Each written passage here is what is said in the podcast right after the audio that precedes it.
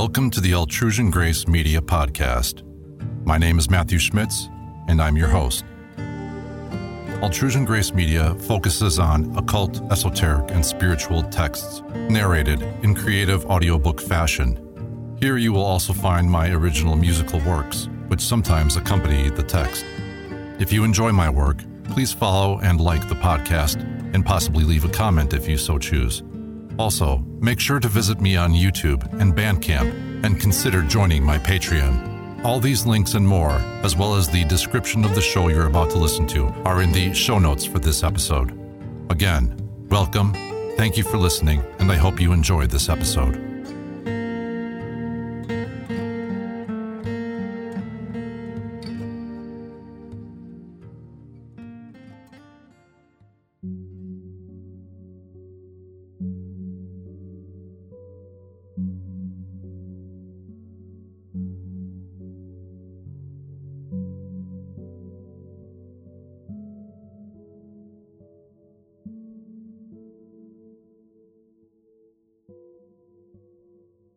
Magic by Henry Cornelius Agrippa. Narrated by Matthew Schmitz. Magic is a faculty of wonderful virtue, full of most high mysteries, containing the most profound contemplation of most secret things, together with the nature, power, quality, substance, and virtues thereof, as also the knowledge of whole nature and it doth instruct us concerning the differing and the agreement of things amongst themselves, whence it produceth its wonderful effects, by uniting the virtues of things through the application of them one to the other, and to their inferior suitable subjects, joining and knitting them together thoroughly by the powers and virtues of the superior bodies. This is the most perfect and chief science that sacred and sublimer kind of philosophy, and lastly, the most absolute perfection of all most excellent philosophy. Foreseeing that all regulative philosophy is divided into natural, mathematical, and theological, natural philosophy teacheth the nature of those things which are in the world, searching and inquiring into their causes, effects, times, places, fashions, events, their whole and parts also. The number and the nature of those things, called elements, what fire, earth, air forth brings, from whence the heavens their beginnings had, once tide, once rainbow in gay colors clad. What makes the clouds that gathered are and black, to send forth lightnings and a thundering crack? What doth the nightly flames and comets make? What makes the earth to swell and then to quake? What is the seed of metals and of gold? What virtues, wealth doth nature's coffer hold? All these things doth natural philosophy, the viewer of nature contain, teaching us according to Virgil's muse. Whence all things flow, once mankind, beast, once fire, once rain and snow, once earthquakes are, why the whole ocean beats over his banks and then again retreats. Once strength of herbs, once courage, rage of brutes, all kinds of stone, of creeping things and fruits.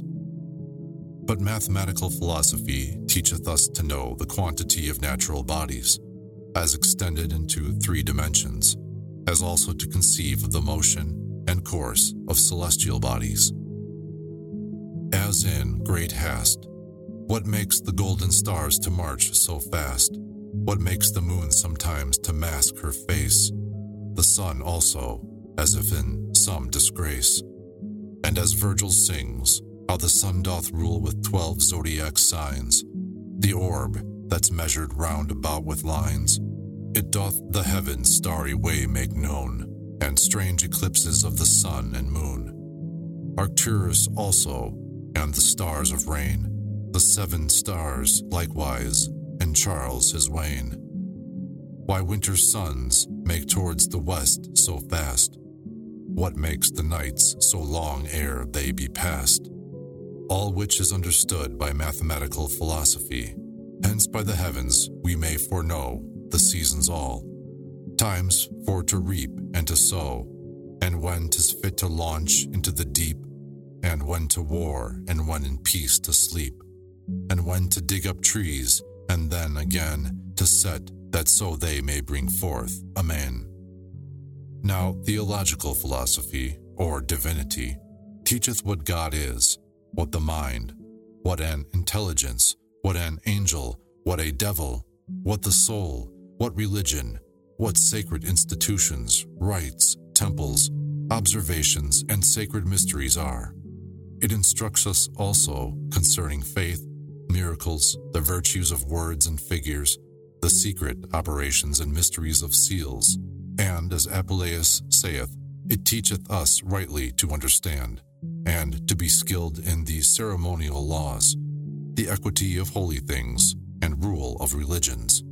But to recollect myself, these three principal faculties magic comprehends, unites, and actuates. Deservedly, therefore, was it by the ancients esteemed as the highest and most sacred philosophy. It was, as we find, brought to light by most sage authors and most famous writers, amongst which principally Zamolxis and Zoroaster were so famous that many believed they were the inventors of this science. Their track, Abaris the Hyperborean, Charmondas, Damigeron, Eudoxus, Hermippus followed.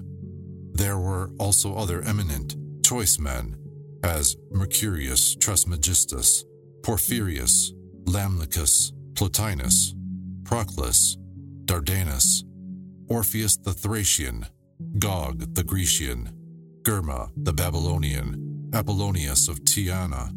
Osthanes also wrote excellently in this art, whose books, being as it were lost, Democritus of Abdera recovered and set forth with his own commentaries. Besides Pythagoras, Empedocles, Democritus, Plato, and many other renowned philosophers traveled far by sea to learn this art, and being returned, published it with wonderful devoutness, esteeming of it as a great secret. Also, it is well known that Pythagoras and Plato went to the prophets of Memphis to learn it, and traveled through almost all Syria, Egypt, Judea, and the schools of the Chaldeans, that they might not be ignorant of the most sacred memorials and records of magic, as also that they might be furnished with divine things.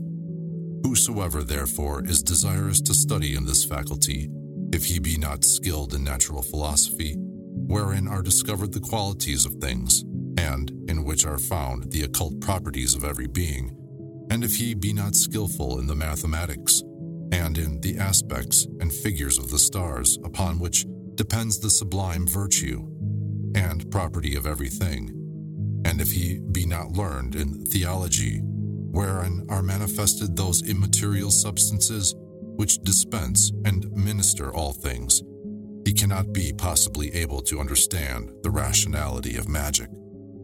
For there is no work that is done by mere magic, nor any work that is merely magical, that doth not comprehend these three faculties.